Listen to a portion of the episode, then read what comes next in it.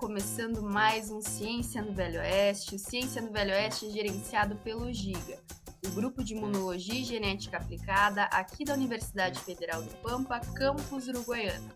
Eu sou a Pamela, acadêmica do curso de farmácia, e hoje está comigo a Marcela.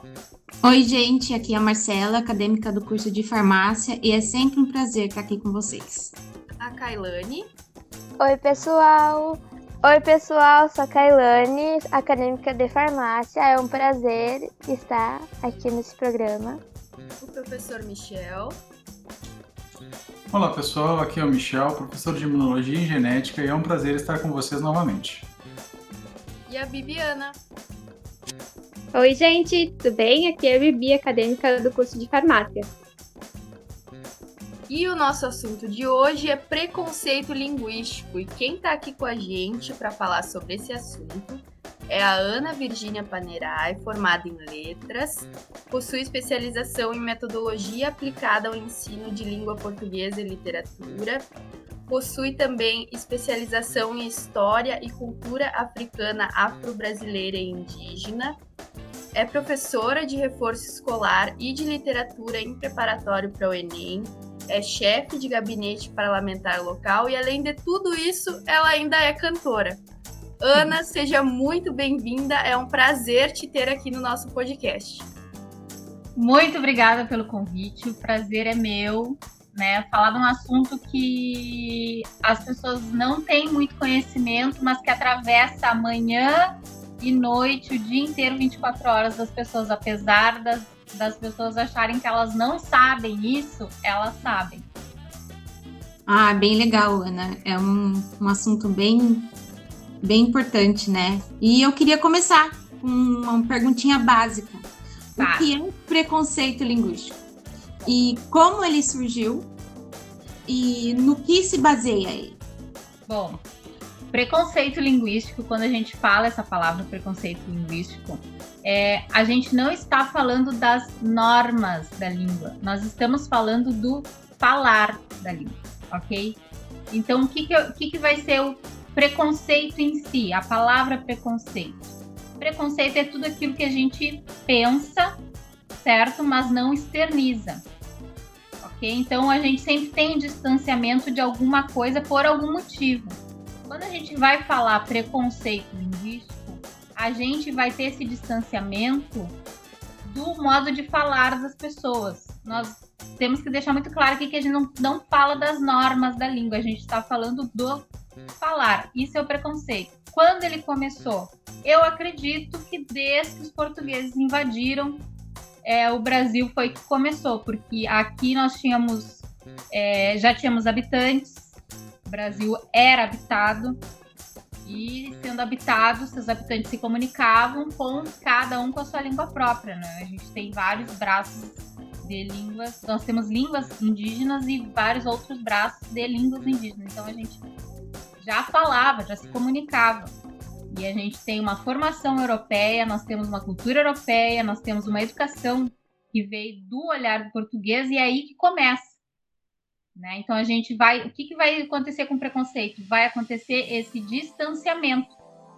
Quando a gente vai falar especificadamente do preconceito, nós vamos dizer assim: ó, existe um falar de quem domina a norma. Quem não domina a norma, então nós temos um preconceito, porque a gente gera uma expectativa na comunicação. Quando eu vou falar com vocês, eu quero que vocês é, que a gente consiga interagir, ok? E esse falar ele tem que ser parecido. Então a gente gera uma expectativa e essa expectativa acaba sendo frustrada. Aí então nós geramos um preconceito linguístico. Eu vou fazer até um comentário, não sei se é isso, mas assim, a gente espera que a pessoa, conforme ela se veste, ela fale de um jeito específico? Mais ou menos isso, mais ou menos isso. É, por exemplo, assim, eu jamais vou pensar que alguém que está, como eu trabalho, por exemplo, eu trabalho num ambiente que ele é um ambiente formal. Porém, eu vou trabalhar de tênis, certo? Não quer dizer que eu vá trabalhar de tênis que eu não domine certo assunto, certos assuntos que estão rolando lá, entendeu? Inclusive assuntos que a gente tem que, no ambiente que eu trabalho, tem que ter um conhecimento jurídico um pouquinho prévio, mesmo não sendo da área. Então, isso não quer dizer que eu não vá saber discutir o assunto, que eu não vá ter conhecimento do assunto. Mas tênis e camiseta, por exemplo, já geram um distanciamento de quem está de blazer e de sapato social. Mas é, é, é, em teoria é isso sim. Em teoria é a gente ter quem domina, e são poucas pessoas que dominam essa norma, pouquíssimas pessoas dominam essa norma, e quem não domina a norma. Então, aí gerou preconceito. Ana, tu tocou agora há pouco ali na questão do Brasil. Como que é o preconceito linguístico aqui no Brasil atualmente e quais que são as principais variantes linguísticas existentes aqui no nosso país? É, o preconceito linguístico no Brasil, ele é tão enraizado, ele é tão incorporado ao dia a dia do, do brasileiro, que nós não temos nenhum movimento social reivindicando isso. A gente reivindica pautas é, identitárias sobre racismo, a respeito da LGBT-fobia, é, LGBTQI-fobia, né, no caso. Então, mas não temos um movimento social que vai dizer que vai combater o preconceito linguístico, porque ele, como é, ele está transversal em todas essas pautas. Então ele ele está enraizado, é, não diria até que é estruturante, né? Por, mas pode ser que daí eu entro num terreno que é um pouco é, como é que é, escorregadio, mas enfim, ele está enraizado, ele tá assim, ele é invisível, ele, ele, é um preconceito que existe praticamente invisível. Nós praticamos o preconceito linguístico sem, sem enxergar o que a gente está fazendo. E sobre as variantes, né, que tu perguntaste. Uh, eu, eu mexo muito quando vou dar aula que temos várias variáveis, muitas, mas a gente tem, a gente classifica elas e uma questão de comunicação que eu estou falando com vocês agora, eu não vou usar os termos que a ciência ocupa, vou usar termos mais mais que cheguem até vocês. Então, por exemplo, a gente tem uma variação geográfica. Variação geográfica é aquela que vai fazer a língua diferente, a mesma língua diferente. Por exemplo, nós temos o nosso português brasileiro e existe o português de Portugal. Não é o mesmo português mais. Ele já sofreu um processo histórico diferente. A gente tem também a modificação da variante histórica. Então, no Brasil, nós falávamos uma outra língua antes do português, que era uma mistura do português de Portugal e o Tupi-Guarani aqui. Então, nós sofremos uma variação histórica que chegou até o nosso português. A gente tem as variações sociais, de grupos sociais, de, de profissões que ocupam é, os mesmos termos, e a gente tem as situações da gente se expressar, da forma como a gente, se expressa, dependendo do contexto. Então, são, resumo, quatro principais, né, variantes, variações que a gente ocupa e a gente separa elas dessa forma. De uma maneira bem estrutural, assim, a gente separa ela dessa forma. É, e Ana, tu pode explicar pra gente um pouco como que acontece esse preconceito linguístico? É, os diferentes aspectos, por exemplo, na pronúncia, na gramática? Tá, então, olha só. Duas coisas são, são, são distintas quando a gente vai falar de preconceito linguístico nós não vamos falar da norma. A norma é aquilo que há. Vamos deixar claro aqui que é uma coisa que quem domina é uma elite. Não, talvez nós não sejamos uma elite econômica, mas a gente é agora é, parte de um grupo que tem acesso a essas normas. Não são todos os brasileiros quem tem, certo? No meu trabalho, que eu fiz, num dos trabalhos que eu fiz, que eu esmuicei bem a questão, a gente pratica preconceito por pessoas, por exemplo, olha só, por exemplo, que trocam o LH pelo Y. Então, vou dizer para vocês palha. E a pessoa do interior vai falar paia, ok? Sabe por que, que o preconceito acontece? Porque a gente não sabe e eu uso. E depois eu vou chegar no agente por que, que eu não uso nós, nunca mais vou usar nós. Mas a gente não sabe que esse Y ele veio de uma situação forçada de adquirir a língua. Quando o escravo veio da África e ele teve que aprender a língua portuguesa para poder se comunicar por questão de sobrevivência. Então esse nosso Y, ele é uma violência na língua. E nós não admitimos, nós enquanto falantes da norma padrão, nós não admitimos, a gente acha feio, a gente acha que não é prestígio, essa pessoa a gente não acha inteligente, né? A gente separa essa pessoa, já exclui essa pessoa como uma pessoa ignorante por estar tá falando paia e não palha, ou por estar falando trabalho e não trabalho, sendo que isso tem um traço histórico forte. Isso tem um traço muito histórico forte. É, várias pessoas vão dizer para vocês assim, ó, não fala a gente. Como é que vai falar a gente quando estiver falando em público? Fala nós, nós estamos. Nós adquirimos, nós fazemos. Mesma situação.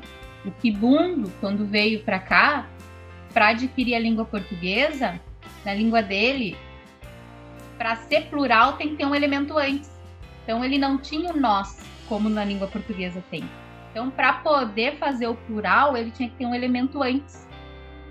E aí, nessa, no forçar adquirir língua, a gente fez esse agente, que na norma não existe. Na norma ele não existe, a gente não existe na norma. Por isso que gera aquela confusão, a gente separado, a gente junto, enfim. Mas uh, nós vamos falar é, nós. Né? Ah, uma situação, vou dar uma palestra. Nós. Nós não vamos falar a gente, entendeu?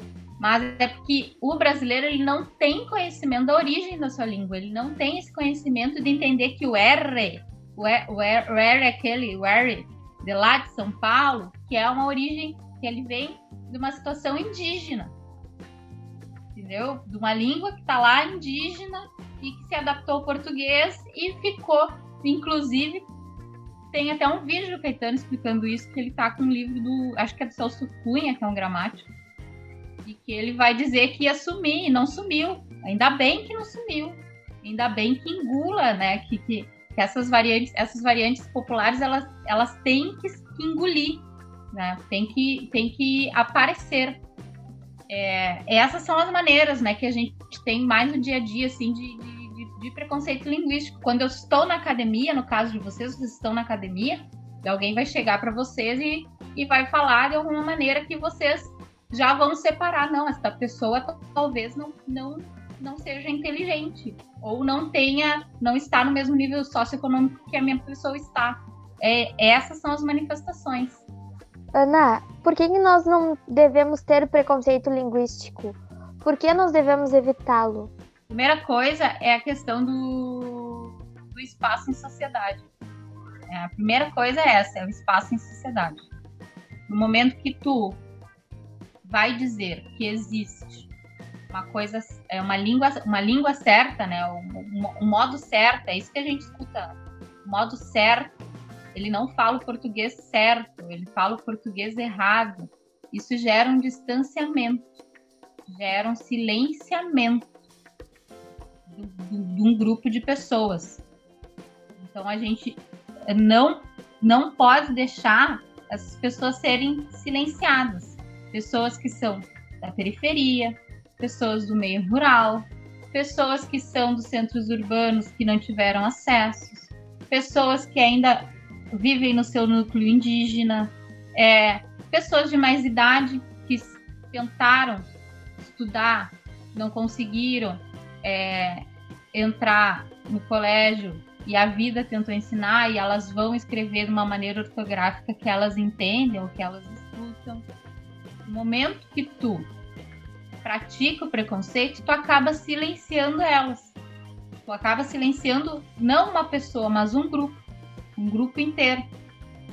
Eu não escuto, eu não escuto, porque a língua ela é política. nos dias de hoje nós vamos ter que falar isso. A língua é um ato político. A norma, a norma que nós usamos, a ortográfica, no caso dos acentos, ela vai ser uma norma legal, ela tem uma lei. Então, se ela tem uma lei, existe uma instituição usando ela. Se essa instituição usa ela, por trás desse, dessa instituição, tem fatores políticos. Se tem fatores políticos, tem pessoas. Quem são essas pessoas? De onde vêm essas pessoas? De onde elas vêm?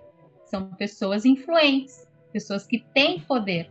E no momento que eu uso a norma para fazer isso, eu acabo silenciando um grupo inteiro de pessoas que não vão ter, não vão ter direito à reivindicação deles. As pessoas no meio rural, as mulheres periféricas.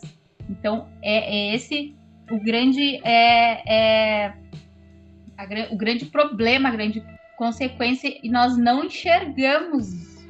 Nós não enxergamos. Nós vamos falar, a gente vai uh, é, tem um vídeo do menino que foi fazer uma prova do Enem ano passado, não sei se vocês viram, e ele tem uma linguagem periférica, né? Ele fala bem da quebrada e tal, como, como se fala na região dele, não sei se São Paulo. E ele fez um vídeo e alguém comentou e fez um comentário bem pejorativo. E na verdade, este menino, ele era um pesquisador, ele já estava, acho que no mestrado, ele ia fazer o Enem de novo para tentar uma bolsa em alguma coisa, enfim, ele dentro da academia ele já estava num patamar acima. Essa pessoa usou o preconceito linguístico, tentando silenciar alguém que veio da periferia. Então é, é esse é, é, de, é, tão desastroso, é desastroso e eu diria que anda paralelo, lado a lado, anda, transversal com o racismo.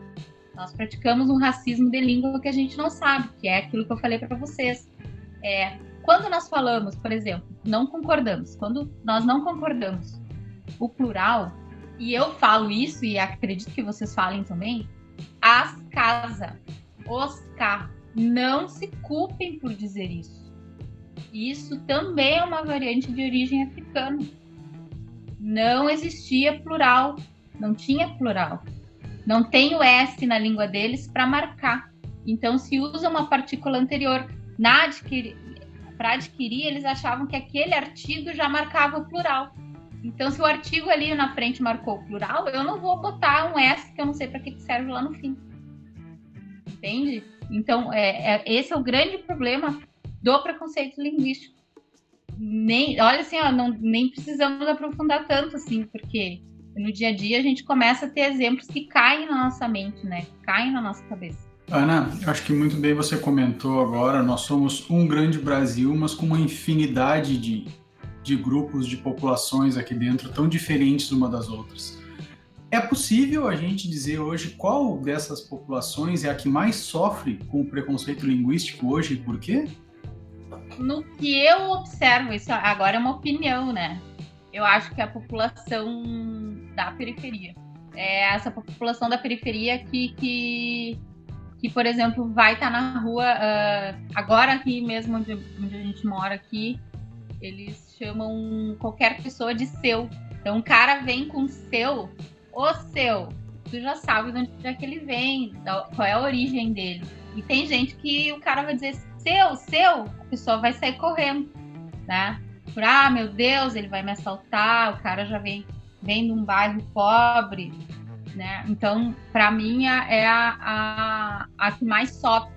A que sofre. Essa, ela não tem nem voz. Podia, podia entrar dentro da filosofia, mas vai ficar muito aprofundado. Mas aí é a questão do, do discurso, né? É a questão do discurso, da ordem do discurso. Quem é que, tá, quem é que fala?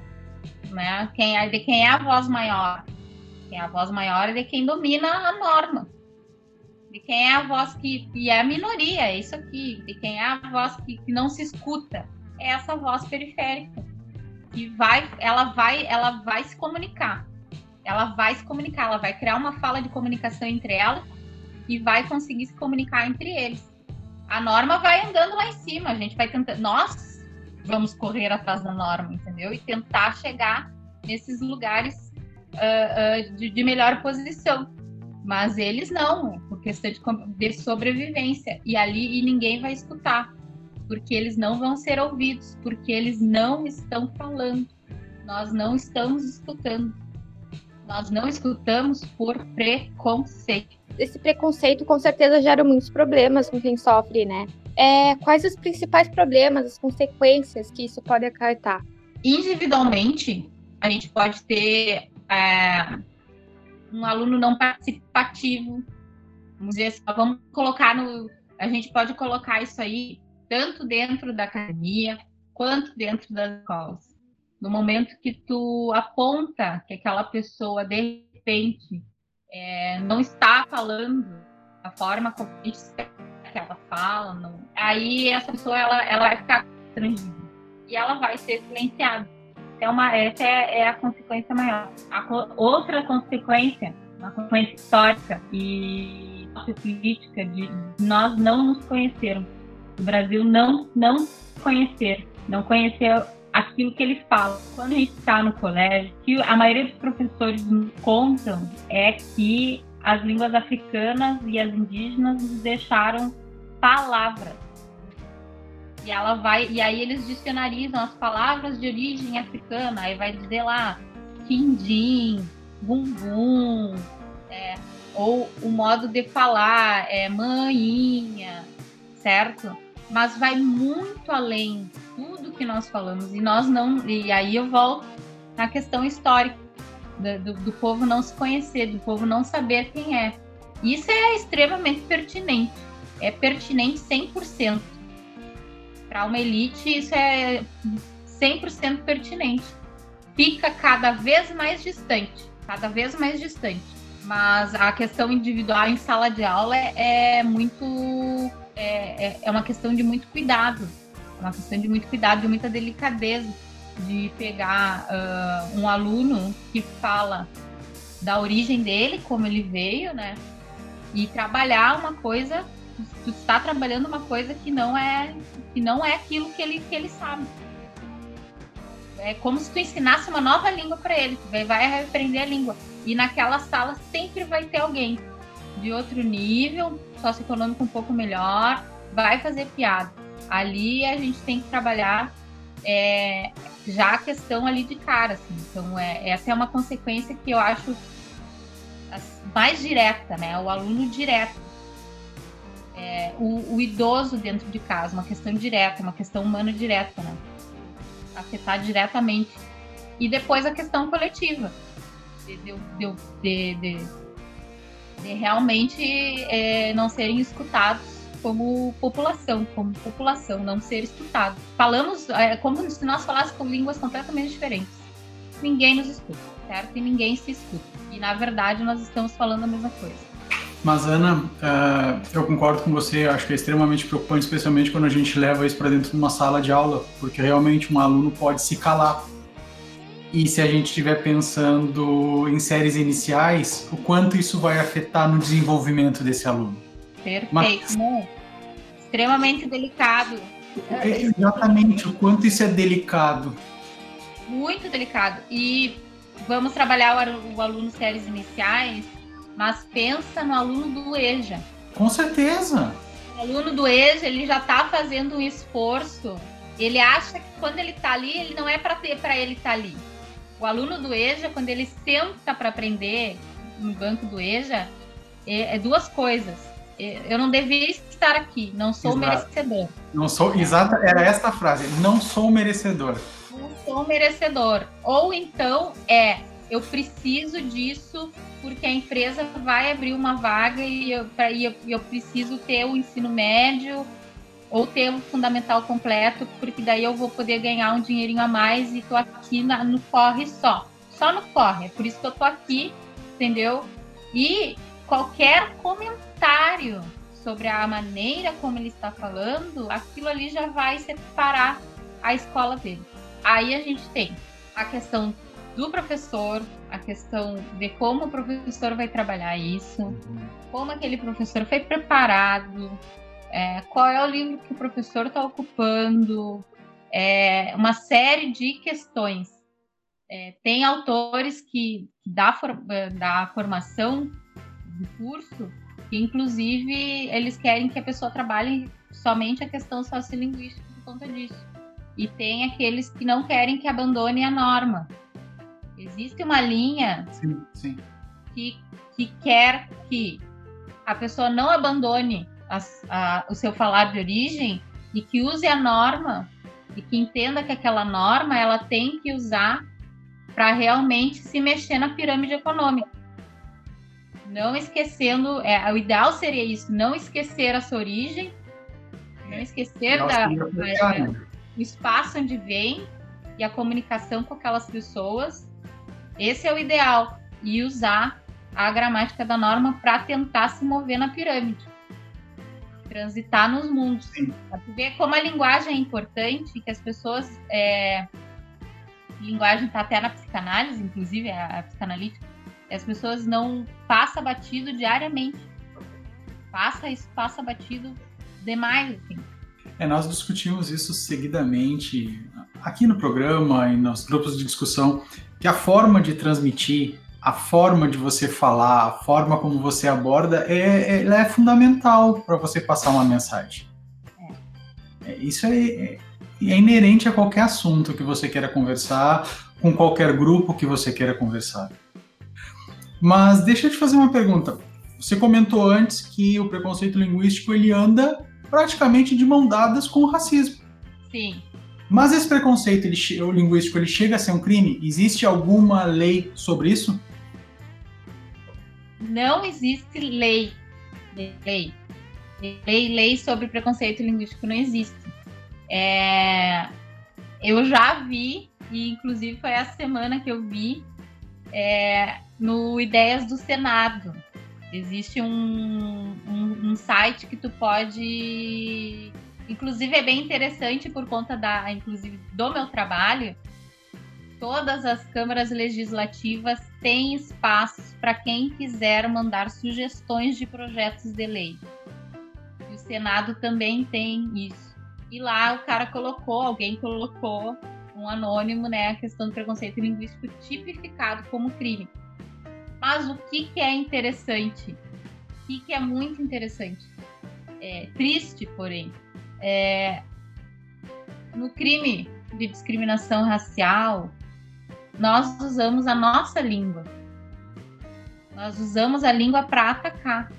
É, é, então, assim, além do preconceito que a gente está tendo, nós expressamos o nosso preconceito racial através do uso da língua.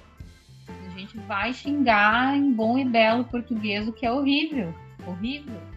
Né? Vai, vai, vai, vai, vai ah, atacar a subjetividade de uma pessoa, a etnia de uma pessoa, usando a, a, a língua. Mas não, in- infelizmente não tem. Ia ser uma mudança drástica, ia ser uma, um- praticamente uma revolução é, se tivesse o crime de preconceito linguístico, se tivesse tipificado o crime de preconceito linguístico. Eu até acho que tinha aqui a, a como é que é? Qualquer pessoa que for submetida a tratamento depreciativo, desrespeitoso, humilhante em virtude do seu modo de falar, né? Já tipifica como é, atitude no rol do crime preconceito linguístico. Mas não é crime. E, infelizmente não é crime. Ia ser revolucionário se fosse. Seria bom, né? Seria muito bom se tivesse.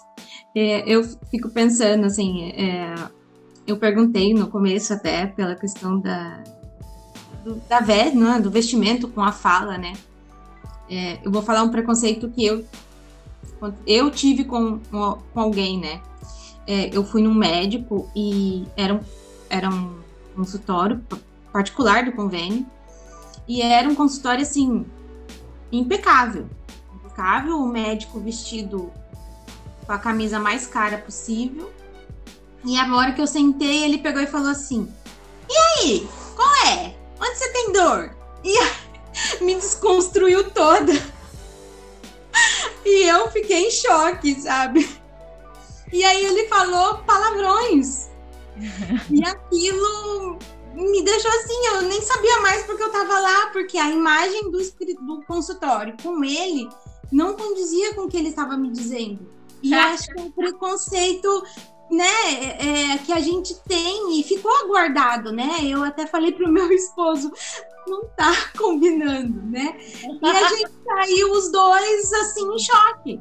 E no fim nem resolveu o meu problema. Mas assim, era uma coisa que eu queria dividir, porque às vezes acontece de outra forma e as pessoas não, não falam, né? E eu demorei para entender que aquilo, aquilo era um preconceito meu, porque eu esperava que pela roupa dele, pelo o lugar que ele estava, ele fosse falar: Nossa, boa tarde, o que, que a senhora tem, né? O que, que a senhorita tem? Alguma coisa, fosse uma coisa assim. E aconteceu de ser totalmente o contrário. Pensando nisso, eu queria fazer uma pergunta. Como que a gente pode desconstruir esse preconceito? Como que eu posso é, tentar não ter uma, um, uma atitude dessa ou até um pensamento desse, assim, porque a gente espera algo, né? Primeiro, prime, primeiro, primeira coisa, né? Pessoalmente, enquanto pessoa, tentar entender que nem todos têm acesso à norma, não são todas as pessoas que têm acesso à norma, somos nós privilegiados privilegiados completamente de ter acesso a essa norma. A grande maioria da população não tem acesso. Quando teve acesso à norma, foi legitimamente para tentar pegar um canudo para poder se manter no mercado de trabalho. E isso a gente tem que tomar consciência, certo? É, isso individualmente. Não, é, o que a gente tem que ter é, em mente é que o que a gente está falando é, vai entrar antes nos livros didáticos.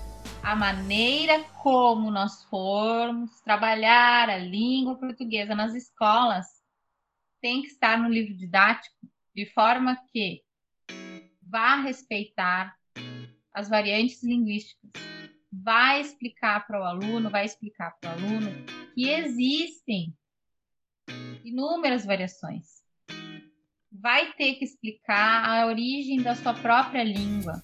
E isso, além de estar no livro, que a gente ocupa de né, questões de. que ainda se usa alguns de língua portuguesa, só no, no Enem tu vai vai trocar para linguagens, tecnologia, que chega uma, uma coisa mais avançada, um pouco mais perto daquilo que se quer, um pouco mais perto daquilo que se quer. É, mas o, a raiz é a maneira como se vai, vai ser trabalhada a própria língua em sala de aula. Essa é a raiz. Essa é a raiz. É, tem, tem um autor, depois eu vou falar ele para vocês, que ele inclusive defende a troca do nome do curso. O professor que vai ensinar a língua portuguesa, ele, que ele vai estar no curso de letras, ele acha abominável o curso de letras. Isso é ele chama de viúva de Camões. Isso é para uma viúva de Camões isso aí nós não falamos mais. Nós não. Esse, esse português arcaico que a gente fala, nós não falamos. E ele está na norma ainda. Está na norma ainda. Então, primeira coisa, individualmente, entender que aquela frase do Clóvis de Barro, né? Que, que é, é tem abrios, tomou leitinho, sabe? Consegue ler, consegue é, é, estar na universidade. Isso é poucos, é nada, é quase nada da população, certo? A outra é a questão da sala de aula, de preparação do professor. O que se bate muito em cima hoje é o letramento do professor. Nós não ensinamos mais, é, tenta-se não ensinar mais aquela de decorar preposições, decorar conjunções, certo? De decorar isso decorar os pronomes. Não adianta decorar ele separado. Não adianta pegar a frase isolada e trabalhar na gramática frase isolada. Não adianta.